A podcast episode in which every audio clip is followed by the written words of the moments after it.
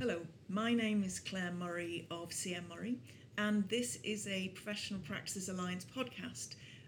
The topic today is Me Too Law, One Year On. And in this podcast, we are going to cover a wide range of complex issues relating to the reporting, the investigating, and the eradicating of sexual harassment in law firms and other professional services practices. We have four expert speakers today for our podcast who are going to cover this topic from a range of different perspectives, from the regulatory, the partnership and employment law, the criminal, and also the P R aspects as well. So it's going to be a very interesting multidisciplinary discussion. So Ian Miller of Kingsley Napley is a partner specialising in regulatory and public law. He advises law firms and individuals regulated by the S R A on regulatory investigations and disciplinary proceedings, and he frequently advises on sexual harassment allegations against law firm partners. My partner Sarah Chilton, C M Murray, specialises in employment and partnership law, and she regularly advises firms and partners on the crossover between partnership and employment law, such as disputes about whistleblowing, discrimination, and particularly over the last year, sexual harassment investigations and issues. Nick Vamos of Peters and Peters is a partner, and he is a criminal law specialist. He has a very high level background in the C P S, and these days he focuses particularly at Peters and Peters on high profile and sensitive matters, particularly allegations of sexual misconduct against politicians and against other individuals in public life, including partners and law firms. Uh, Gus Saletto at Byfield Consultancy, he's the managing director there, and he is a leading P R advisor to law firms on the communication aspects of these very sensitive and business critical issues such as regulatory investigations, harassment investigations, et cetera. And he specifically advises clients on how to communicate in relation to Me Too issues and investigations. So we are going to jump straight in with Sarah Chilton. And Sarah, can you just give us an overview, an idea of kind of what does what are the sort of range of sexual harassment behaviours do you typically see in professional services firms, and are there common triggers for those behaviours? We see a wide range of behaviour, and in fact I think probably one of the most important things to point out is that the behaviour is such wide-ranging types of behaviour that many people might not actually think that everything within that definition is really sexual harassment. And that's probably one of the key issues that we come across, is people not identifying harassment for what it is and assuming that, for example, where there has been no physical contact, there cannot be any harassment. I think what is useful to think about when thinking about whether something's harassment or not is, one, whether there's any sexual element to it. So it doesn't have to be sexual behaviour, it can be behaviour or harassment because of sex or related to sex. I think that's important to think about. So it may be someone is subjected to harassment of a certain type where they wouldn't be subjected to that harassment if they were a man, and that can be sexual harassment. I think one of the key triggers is a power imbalance, and I think that's also helpful to think about when trying to identify harassment, because I think sometimes it's more likely that harassment might have taken place if in fact there is a power imbalance. And it is a cliche, but if you take an example of a senior man in a workplace and a junior woman in a workplace, that person might feel, for example, harassed if they are asked to go for a drink or to spend time outside of the work alone with that senior male person, whereas a man in that junior role might not feel the same way, and that can amount to harassment. But the power imbalance comes into a lot of the cases that we see, and it's something that I think is often overlooked and can be easy to overlook for those in power. They're often not even aware of that power imbalance, and so having a, an eye on that is quite useful. Other common behaviours, I don't want to be cliched, but alcohol does play a factor. Probably a large proportion of the cases that we see have alcohol as a role in a number of harassment situations. It's not just your kind of cliched Christmas party, something happens um, and, it, and a harassment complaint is filed the next day. There can be much more subtle harassment which takes place because people have had something to drink and their inhibitions are lowered. Other things that contribute can also be certain pressurised situations, late working situations, people working late at night away from their families, perhaps under a lot of stress and pressure, relationships and lines can become blurred, and general social events at work and in the workplace can also So Nick, Nick Vamos, when does the type of behaviour that Sarah's talking about tip into criminal conduct? Well, there's no offence of sexual harassment. Broadly speaking, we're looking at three categories of crime that might be committed in the type of scenarios that Sarah's talking about. So first of all, you've got sexual assault under the Sexual Offences Act two thousand three. So that has to involve intentional, non-consensual sexual touching, and the toucher does not reasonably believe that it is consensual. Secondly, you'd have harassment under the Protection from Harassment Act of nineteen ninety-seven. So that would be a course of conduct, not a single event, that causes alarm or distress and which the perpetrator knows or ought to know has that effect. And then thirdly, and probably uh, less frequently, you could have malicious communications. So that would be sending indecent or grossly offensive communications with an intent to cause distress or anxiety. So just looking at those in a little bit more detail, for sexual assault, intent, it's not negated by voluntary intoxication. So in the type of scenarios that Sarah's talking about where people have had a bit too much to drink and inhibitions have been lowered, that doesn't affect the law's analysis of whether you intended what happened. So intoxication is no defence.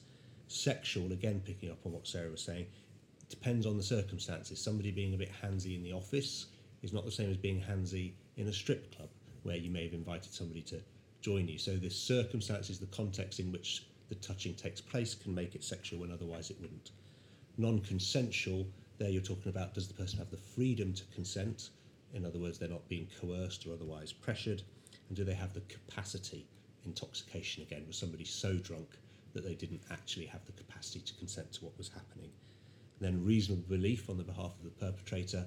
Often you'll have people saying that they misread the signals. Um, this is the Nigel Evans defence, the, uh, the Deputy Speaker of Parliament, who was acquitted of a number of offences where he just said he misread the signals and made a clumsy pass.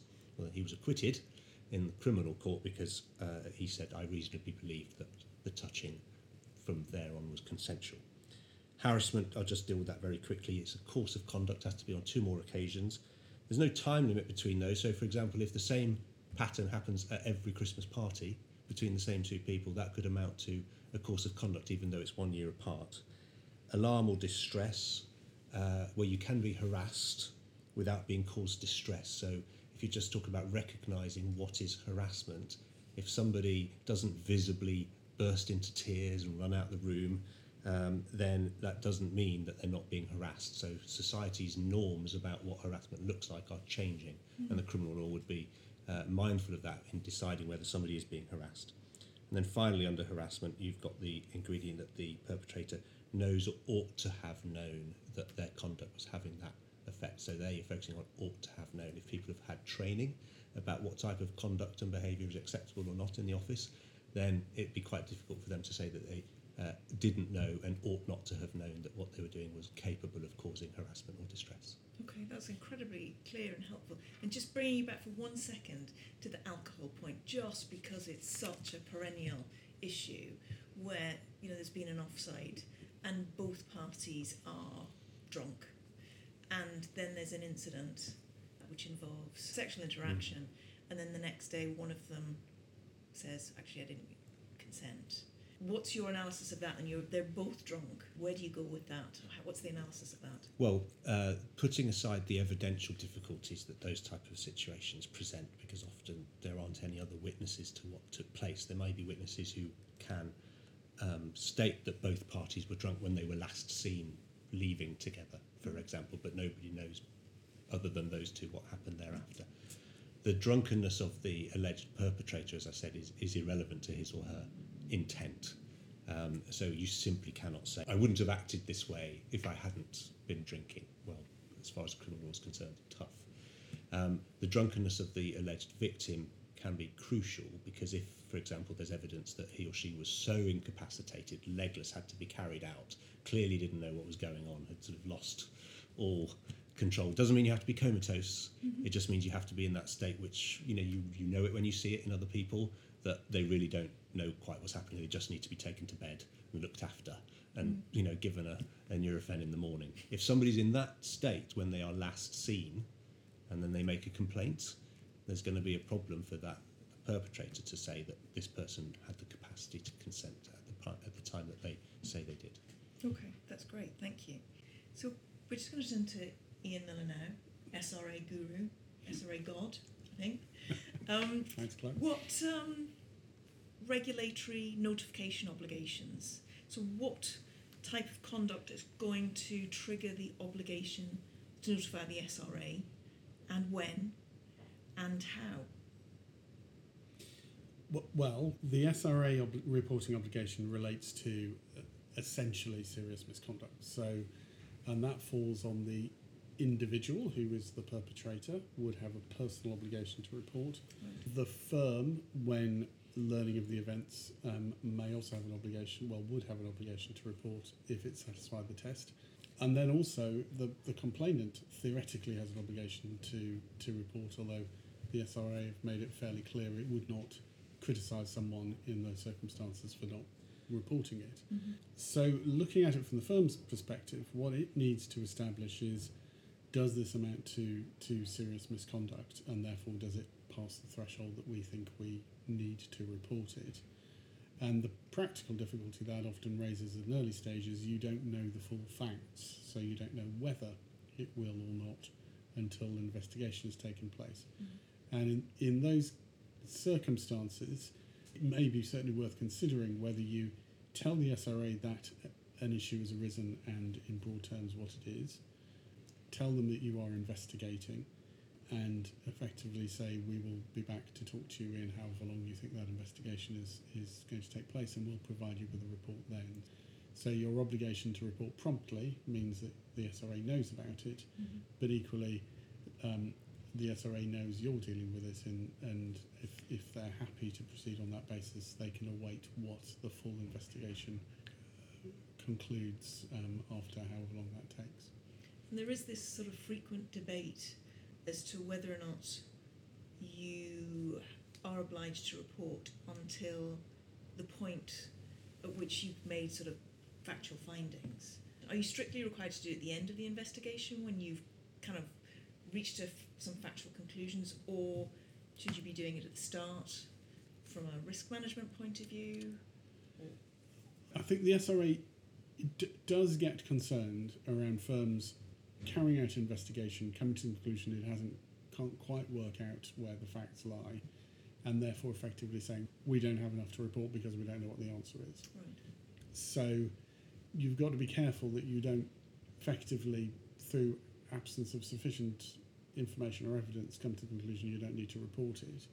What you do need to do is get to the point where you, you have worked out as best as you can what happened, and then decide, you know, is that reportable, or potentially are there gaps in the information that we can obtain that the S R A would be able to obtain, and do we need to alert them at that stage? And certainly their guidance suggests that's what you should do. And presumably the S R A wouldn't be best pleased to hear about it first through Roll on Friday, that there is an ongoing investigation. Absolutely right. So it's back to demonstrating to the S R A at an early stage in the process that you are on it and you are investigating it, and that they will get whatever they need to get in terms of, of what happened, so they can decide what steps they need to take. Okay, thank you. So, Gus, we're at the stage where a, a complaint's been made to a firm, um, or they've become aware of a potential sexual harassment incident, and they're considering an investigation. So are there sort of internal, external comms, things that they should at least be thinking about at this stage? Because the risk of leakage at any point, as soon as you start that investigation, is quite significant. Definitely, Claire, and I think we um, we have to look at it in the context of how Me Too has and will increasingly be shone a spotlight on by, by the media. If we look at the legal media, for example, there are almost weekly tweets going out from at least two of the main legal titles asking for people who have been victims of harassment in law firms to come forward oh, really? on a confidential basis.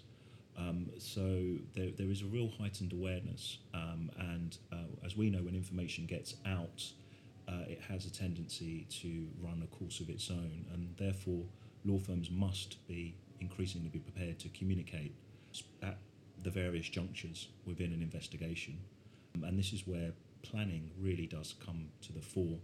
When we speak to law firms, whether they have an incident or not, we we we are encouraging them to look at how they would communicate around an issue like Me Too, like they would communicate uh, around any other crisis. and good crisis P R tells you that you should rehearse these situations, whether they're live or not, mm. um, because it enables you to take into consideration all of the different people you might need to communicate with, including internal staff, trainees, um, the regulator, um, clients, very importantly, um, and within that, you know, your values as a firm and your culture are going to be impacted, and your reputation is going to be impacted. So all of those things have to be thought about very carefully. Preparation is key. Great, thank you.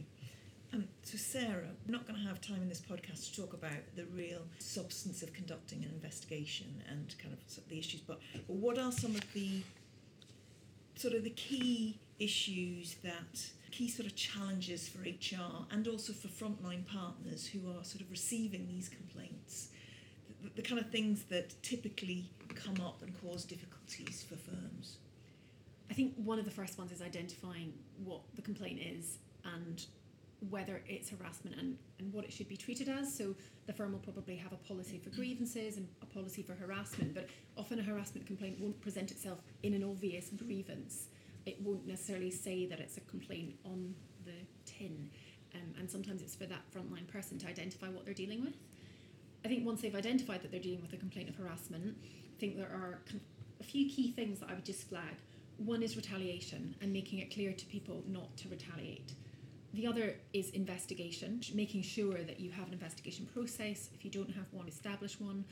Consider whether or not that investigator should be independent, outside of the firm, or internal. We're seeing a huge rise in people using independent external investigators. They have the benefit of not having any preconceived concepts about the people who are involved. And equally, people might feel more comfortable talking to an external investigator because they don't feel that what they say might be used against them later down the line. And another thing would be support to be put in place for both the alleged harasser and the person who's made the complaint, and also the potential victim, depending on whether that's one and the same person. Sometimes the complaint will come from a bystander. And witnesses, all those people should be offered support in the way of counselling, or in some cases they will need more specialised support from a psychiatric mental health perspective.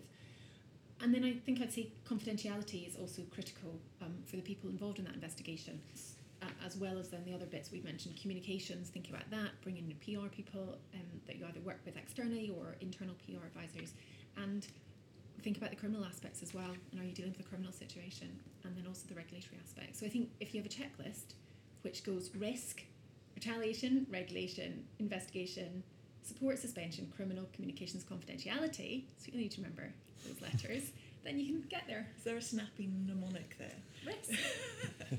Specifically, so you talk about confidentiality, and often yeah. people do come to the firm and they say, look, if they may not be going to H R, they might just be going to a friend or a, a partner and saying, look, I don't want to make, I don't want to be difficult, I don't want to raise a complaint, I'm actually just want to tell you something. And they tell you about an incident, and they say, under no circumstances should you tell anyone, mm-hmm. you shouldn't investigate it, you shouldn't do anything with it, because if you do, I will be very upset and I'll probably leave. So, I mean, that is such a common yeah. issue. So how, I mean, you know, it's like the worst of all scenarios. The firm knows about it now, but feel, but has been told it can't do anything about it. So what do you tell firms in those circumstances? That's a difficult situation, and one in which I think there is a bit of a divergence in what we should be doing and what we should be recommending to people. I think the safest approach is for people who are likely to be exposed to these frontline reports, for them to be briefed appropriately, and I would say that that briefing should include the fact that they shouldn't be giving cast iron assurances around confidentiality to the person making the complaint. Because the problem is, a firm learns something, an allegation, they can't unlearn that. They still know that. They may have regulatory obligations that are triggered by having that information, and they cannot therefore, in our view, I don't think, be expected to ignore it because the person who's reported it doesn't want anything done about it.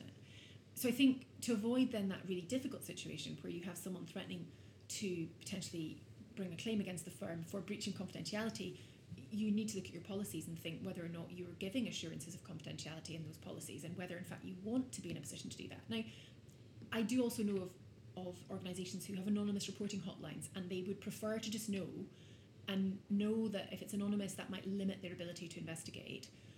But I think in an ideal world, not having that assurance of confidentiality in the first place gives the firm more scope to do what they need to do to comply with both their legal and regulatory obligations.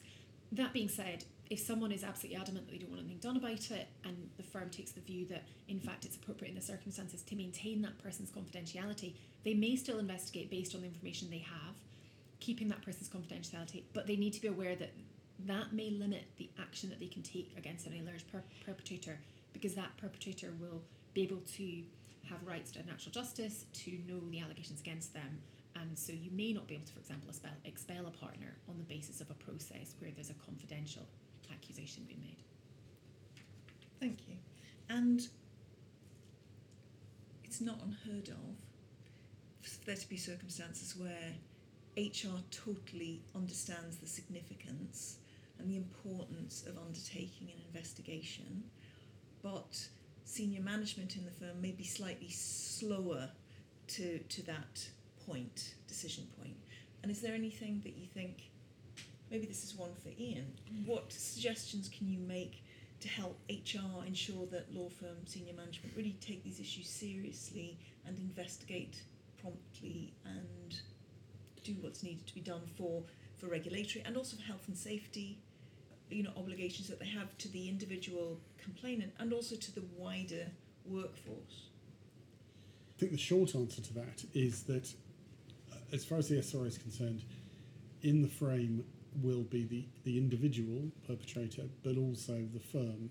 And the S R A will be asking questions around what was the culture, um, systems and processes within the firm before the incident happened. So effectively, what has the firm done to, to prevent things happening in the first place? But also, how did they react to it? Um, how did they investigate it? Was it a proper investigation? Um, Did they deal with it at the level that would be expected by the S R A? And therefore, if the the feeling within the senior management is that they're uncomfortable with the investigation because they're not quite sure for various reasons that they want to go in that direction, the, what they will then have to talk to or tell the S R A is not going to be a, a good story around how they dealt with the incident. Um, and that puts the firm at risk, potentially puts other individuals at, within the firm at risk um, of of effectively being the subject of an S R investigation in addition to the original incident.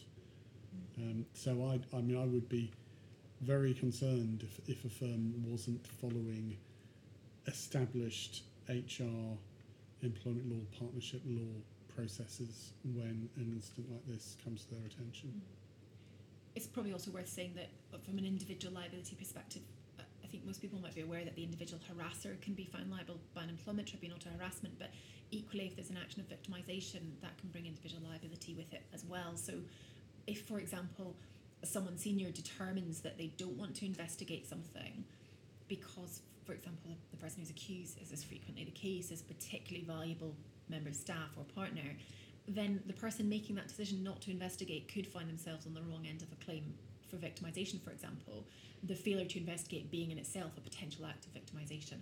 And I think therefore flagging that to senior people who maybe need incentive to buy into the process can often be useful.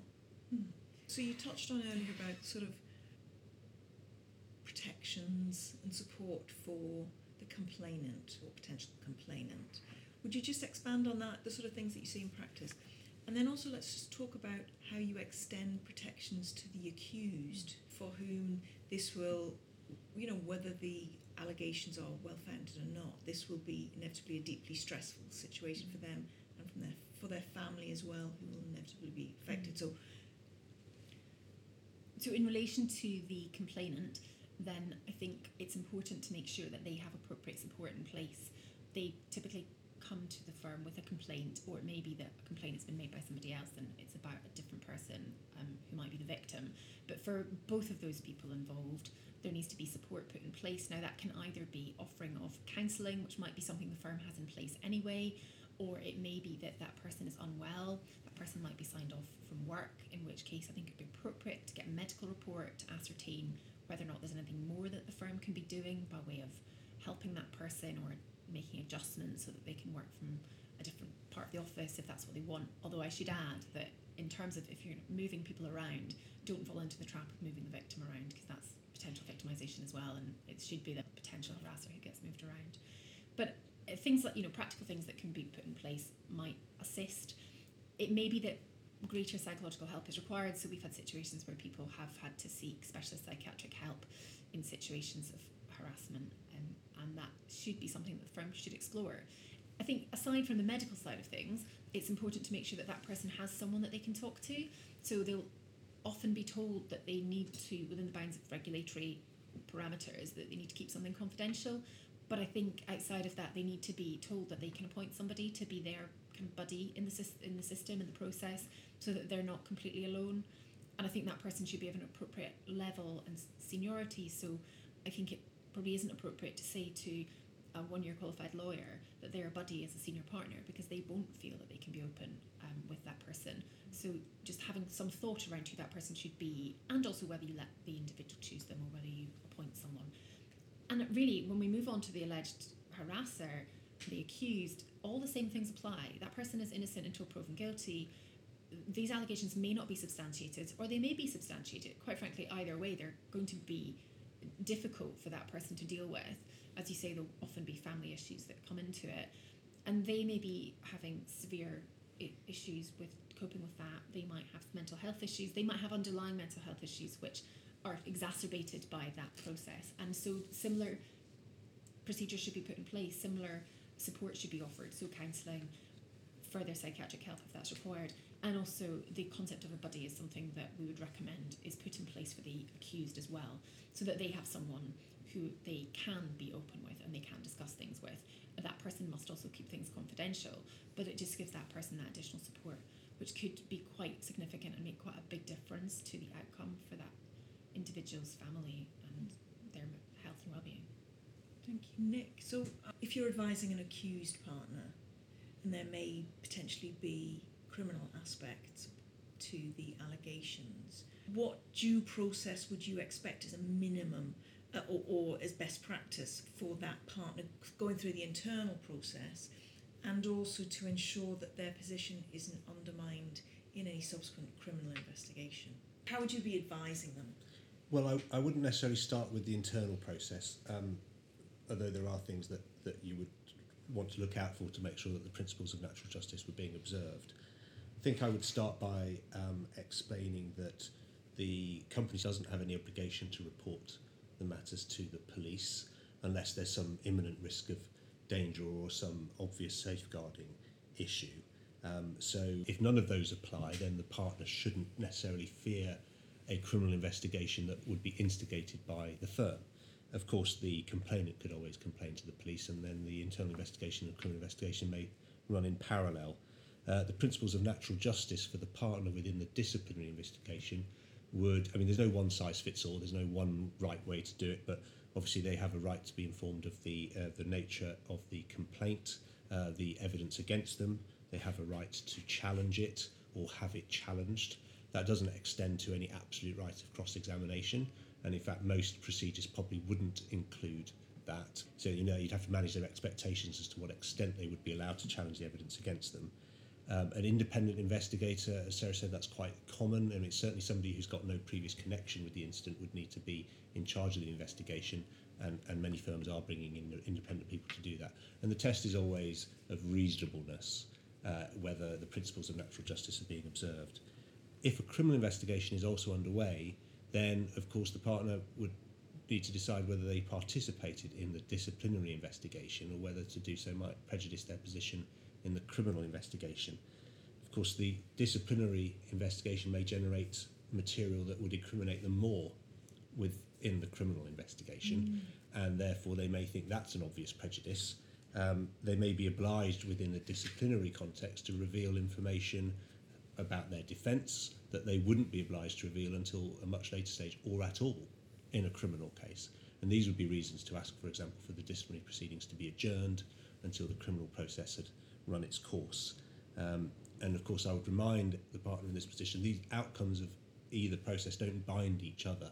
So just because a criminal complaint is not made, or if it is, it's not taken further by the police, it's not any indication that they won't be dealt with uh, and sort of found culpable in the disciplinary context. You, you could be exonerated in one context and still be uh, found culpable in the other. Yes.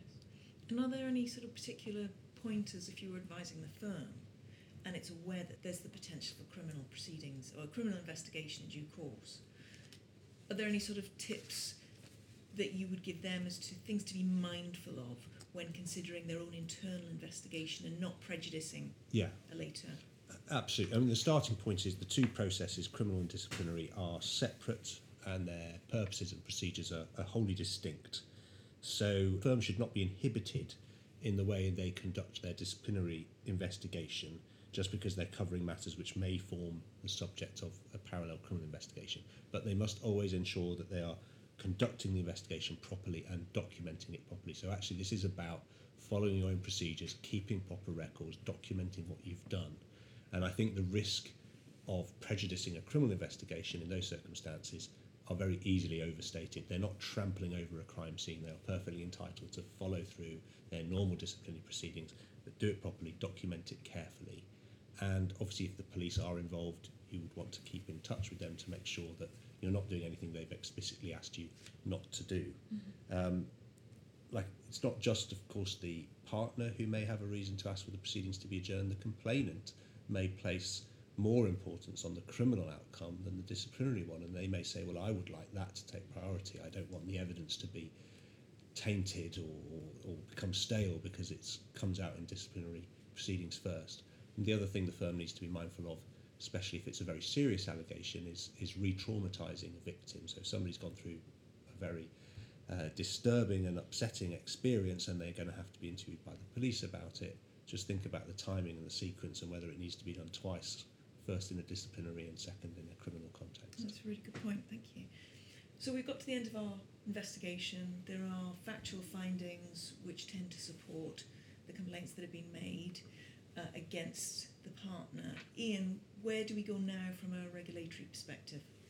Well, at that point, it's likely there will be an investigation report that will go through those facts, uh, exhibit relevant documents, possibly witness statements, and there is then a process of taking that and, and effectively reporting it to the S R A. I'm assuming you're satisfied that this does amount to serious misconduct. So th- that is when the firm will in detail tell the S R A what has happened, and, and very much at that point it's, it's about telling the S R A the facts and leaving it for them to work out what they want to do about it. How long are these investigations with, by the S R A typically taking?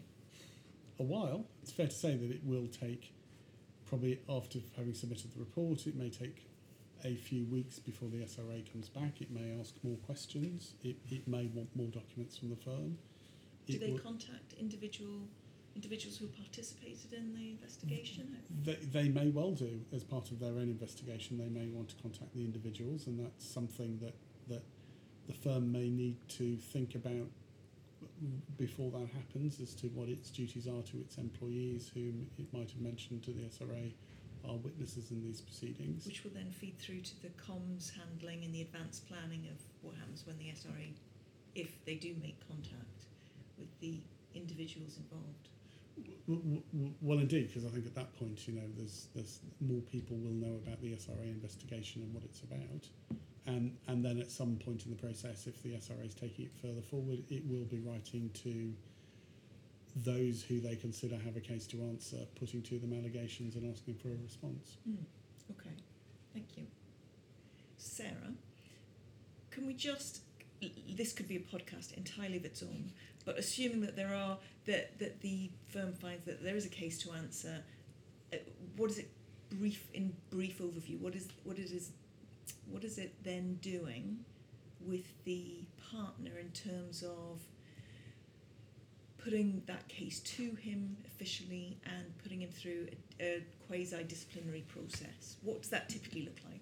First step is to see whether you've got a policy in place that actually tells you what that looks like, because if you do, you should be following that.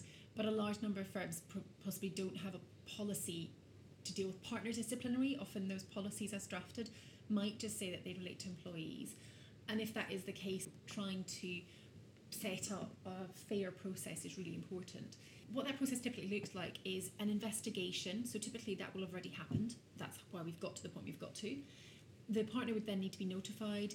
in quite a lot of detail about the allegations against them. So at the beginning of the investigation, that person may not have been notified in details to what was alleged, because in fact the investigation develops and moves through those allegations, and it may be that at the end of the investigation the allegations might be framed slightly differently. But before someone is invited to, to say a hearing at which they're expected to defend themselves and put forward any aspects in mitigation, they are entitled to know exactly what it is that they're accused of, and with any supporting documentation as well. Now, there may be some thought that needs to be to be put into what supporting documentation is provided. For example, there might be some sensitive personal information in there that shouldn't be provided wholesale to the accused, but on the whole, they, they need to know what the evidence is against them so that they can respond to it. Following on from that, typically partners will either have to appear before the board of the firm or a management committee or a specially established committee who will hear that case and effectively take the decision as to whether they are guilty of the conduct of which they are accused. And if that decision is that they are, then it's a case of finding out what the next steps are. And that really is a case of looking at the L L P agreement. I should just add that some L L P agreements might set out the process for the disciplinary as well. So it's, it's always important to check what's in there. But typically then the partner may be recommended for expulsion. So it may be that, for example, the management committee or a delegated board might put forward a motion for expulsion to the board or a decision-making body of the partnership. And then it's a case of looking at the L L P members agreement to work out what the requirements are for that process. We often get asked about the partner's right to legal representation in these meetings. There is no basic entitlement to legal representation in those meetings, internal meetings, but it's not necessarily something that the firm should discount out of hand. It really depends on the circumstances. We generally say, from a firm's perspective, there's no need to have a lawyer in there. The firm typically wouldn't have their own lawyer in there, and it probably should be avoided, but there may be circumstances in which you might want to allow it. And the other question we often get asked about this is, should the partner be able to cross-examine witnesses? And I would tend to say no, there's no right to do that. They should be able to challenge the evidence, but that is not the same as actually cross-examining the witnesses. And in fact, if you're going to go down that line, it, it's a really difficult one, because those witnesses, and particularly if that's the victim as well, will have their own rights, and being subjected to cross-examination by someone who might have harassed them might be a whole new claim waiting to happen and a whole new risk factor for that person. So it's not something we advise. Mm. So then, Gus, say we come to the position where the firm decides it has to part company, and there are different ways in one in which one might do that, and in the press there have been notable examples of the different ways in which that's been executed, some very public executions, Um, and others which are much more um, consensual and perhaps dignified for everyone involved. Um, and I just wondered what your thoughts are on how a firm decides what is best for them, um, and also for the original complainant, and having regard to, you know, the partner who is up to this point probably been, you know, a, a good colleague, but has been has found to have sort of committed certain um, conduct, misconduct. So what are the sort of factors that you're taking into account when you're advising a firm how to execute and how to communicate that decision? Very broadly, Claire, it's um, the, the first piece of advice or question is, you know, how do you want to be seen um, as a firm? How do you want to be seen um, in terms of your values and cultures post this this this event, in relation to how you treated the investigation, uh, how you communicated it at the appropriate junctures um, with your stakeholders, your, your staff, your clients, um, how you dealt with the S R A, um, and then how firms spend a lot of time uh, and money on their brands and their messaging now, and how they communicate in crises, a real test of do they stand up to those values and culture. Uh, and I think that's a real test. Are you a collegiate organisation? Uh, do you really value diversity and equality? Do you value the input of your partners? Are you compassionate in terms of how you handle difficult situations? All of these things have to be considered very, very carefully. Of course, it comes down to how uh, serious the allegation is, and then the subsequent charge, if there is one. Um, and that obviously has to be taken in con- into consideration. And also the planning is really, really important. I personally feel that we've seen quite a few knee-jerk reactions by law firms that are, aren't actually in line with their purported culture and how they like to be perceived as a firm externally. And I think if you've planned for these events and you've gone through the scenarios and you've gone through the various timelines and when to communicate, how to communicate, you can take a much more measured and considered approach. Mm. And say the lawyer has got wind, or Legal Week, or you know, other titles are available, um, has got wind of that someone's being exited, and they're ringing up the managing partner and saying, we've got the story, we're about to publish it. Do you have any comments? What's a, a sensible approach for a firm to take when at, they get that kind of call? At that point, I would hope that that firm has a statement ready to go, which has been agreed, pre-planned, rehearsed with their internal comms team, with an external P R advisor, if necessary, and is in line with how they've handled everything to that point. So I, I would hope at that at that point the managing partner would be be able to respond in the appropriate way. But it's let's say they hadn't. Let's say they hadn't had the benefit of your of your support, and that call comes through, and they don't know whether to say uh, no comment or um, it's a private matter. What would be sort of like an on-the-spot bit of advice that you would give to them to, to the managing partner who gets that call and literally hasn't prepared a comms package yet? Buy time is is is so important. Don't give a response straight away to a journalist. If you have been caught so on the hop like that, and you ought to be expecting that call, if a journalist says, I need an answer now, I'm going to press in a minute, say, look, let me come back to you in half an hour. Don't be pressurised into giving to re- the response. Go back and speak to who you need to speak to, whether that's your P R advisor, your internal management board, your H R team. At this point in your investigation, you should really have a firm-wide approach as to where you're going to go, even if you are caught on the hop. But first, first line is buy time and then come back to the journalist in a timely manner. Great, thank you. We're slightly going to flip on to a related but slightly different topic around N D As. Ian, mm. where are we on N D As right now? Well, how's, how's the S R A currently feel as at today about uh, N D As? Well, as far as the S R A is concerned, the position hasn't moved on from their warning notice of April twenty eighteen. Their position is that it is perfectly acceptable and proper for solicitors to enter into settlement agreements that include confidentiality clauses, which I think is probably yeah, a more accurate description than an N D A. Yeah. But what you do need to be careful about is is two things. One is that there's nothing remotely that could be construed in that agreement that suggests that, that an individual shouldn't be able to report matters to the S R A or to another regulator or indeed to the police. Um, so you're not interfering with the free flow of information in that regard. And also that you're not overly prescriptive in terms of the confidentiality obligation, particularly around allowing the, the complainant to share with members of the family, to get advice and therapy in relation to whatever's happened, to allow them to, to effectively properly deal with the matter. Mm. And therefore you shouldn't be restricting those sort of things either. So those are the particular main areas, but I think a broader issue is just be a bit careful. Do we need an N D A? If so, you know, what are the proper limits and what do we need to as, as part of this agreement? Don't get over enthusiastic about the terms um, and just think carefully about what you actually need from it. Yeah.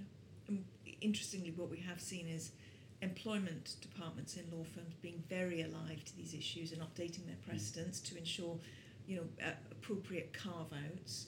But then that not necessarily having been communicated by the employment department to their own H R department um, in terms of what is then being um, handed out from the firm. So it's, I think there just needs to be a, an updated conversation between law firm H R and their employment departments to make sure that they're all on the same page as to the kind of N D A confidentiality language. And that extends not just to the confidentiality provisions, but also the, you know, what's called the, the non-derogatory statements provisions and the don't support anyone else in litigation provisions and the clawback of money provisions if you breach any of these obligations. I mean, it, it is more than just that confidentiality clause. Yeah. And obviously this is uh, the whole issue of N D As and the use of them to stifle uh, disclosure of harassment and other sort of, you know, malpractice is under close scrutiny at the moment by the Women and Equalities Committee. There is an inquiry in Parliament, and the government is reviewing this very closely as to whether action should be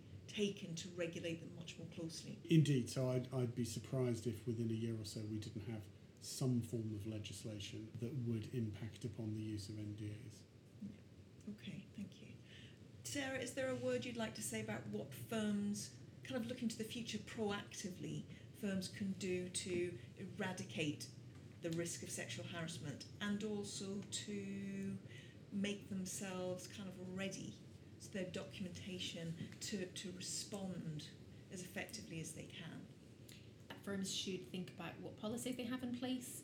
Most firms, I think, now will have harassment policies in place, but I think it's important to think about whether or not they're just paying lip service, or whether in fact they are proper policies that can be put into practice, and whether in fact they're implemented. And by implementation, we mean not just having them written down, but making sure everyone knows about them, making sure people are aware of what's in them, and providing training on the policies, but also on harassment more widely, what that is, what the risk factors are.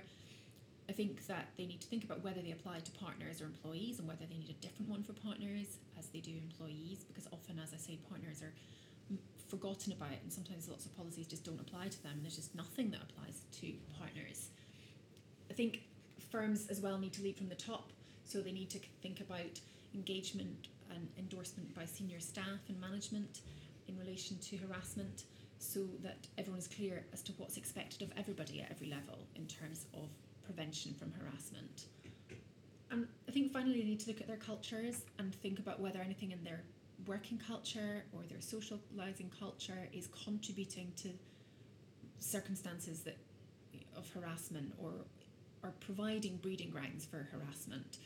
And I think there are firms that have considered looking at alcohol consumption at office events and things like that, and that might be the way it's going.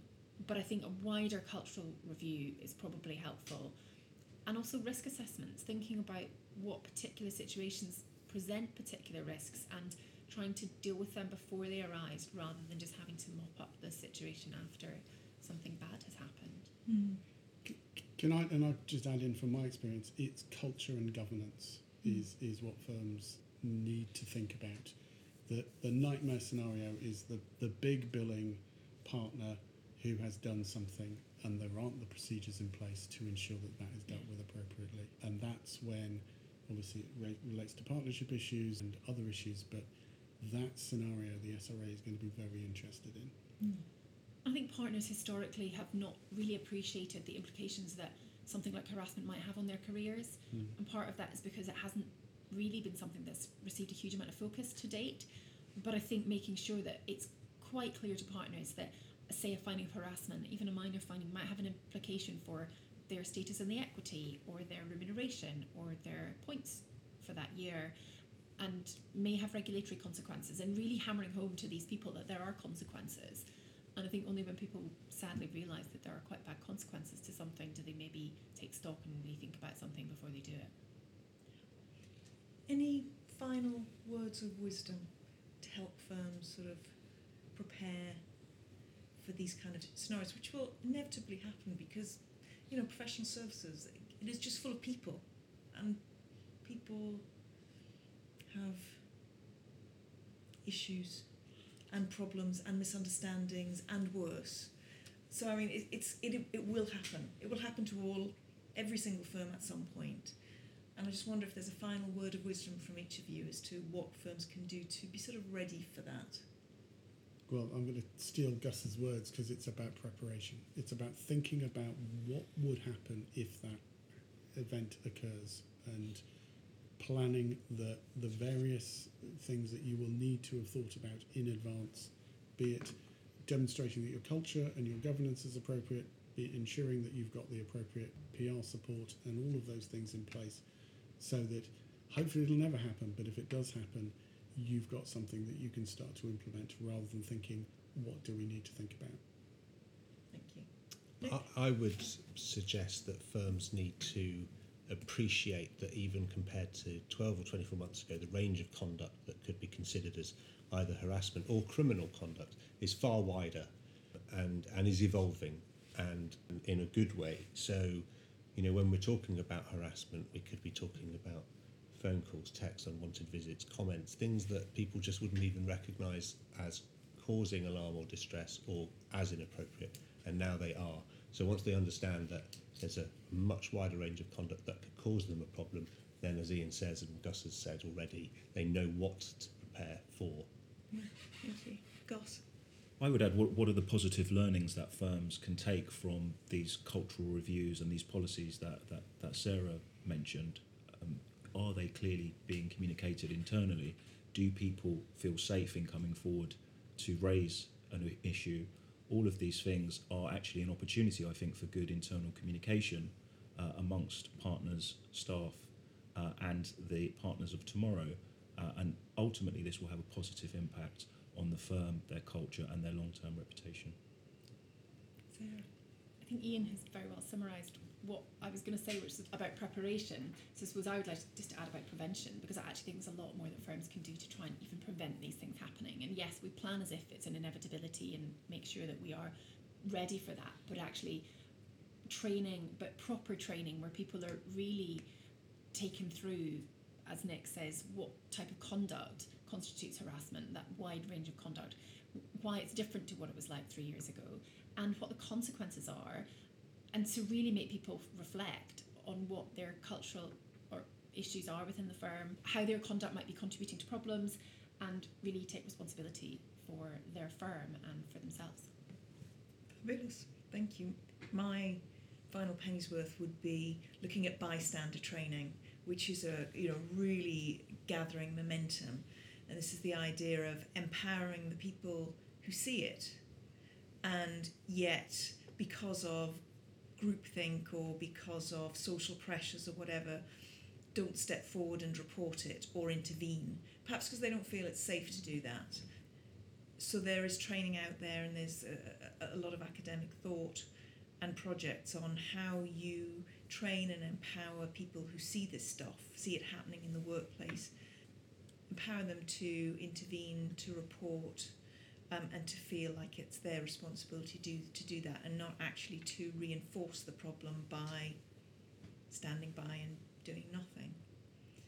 So you have been listening to Professional Practices Alliance podcast, Me Too Law, One Year On. I want to thank our excellent speakers, Ian Miller of Kingsley Napley, Sarah Chilton of C M Murray, Nick Vamos of Peters and Peters, and Gus Saletto of Byfield Consultancy. I think this has been a very interesting and engaging and hopefully illuminating discussion. If you have more questions or concerns, or you want to challenge something vehemently, get in touch with the speakers. Their contact details will be on the podcast notes. Um, if you liked this, then please share it and rate it on iTunes, and tune in for our future podcasts. I hope you've enjoyed it. Thank you very much.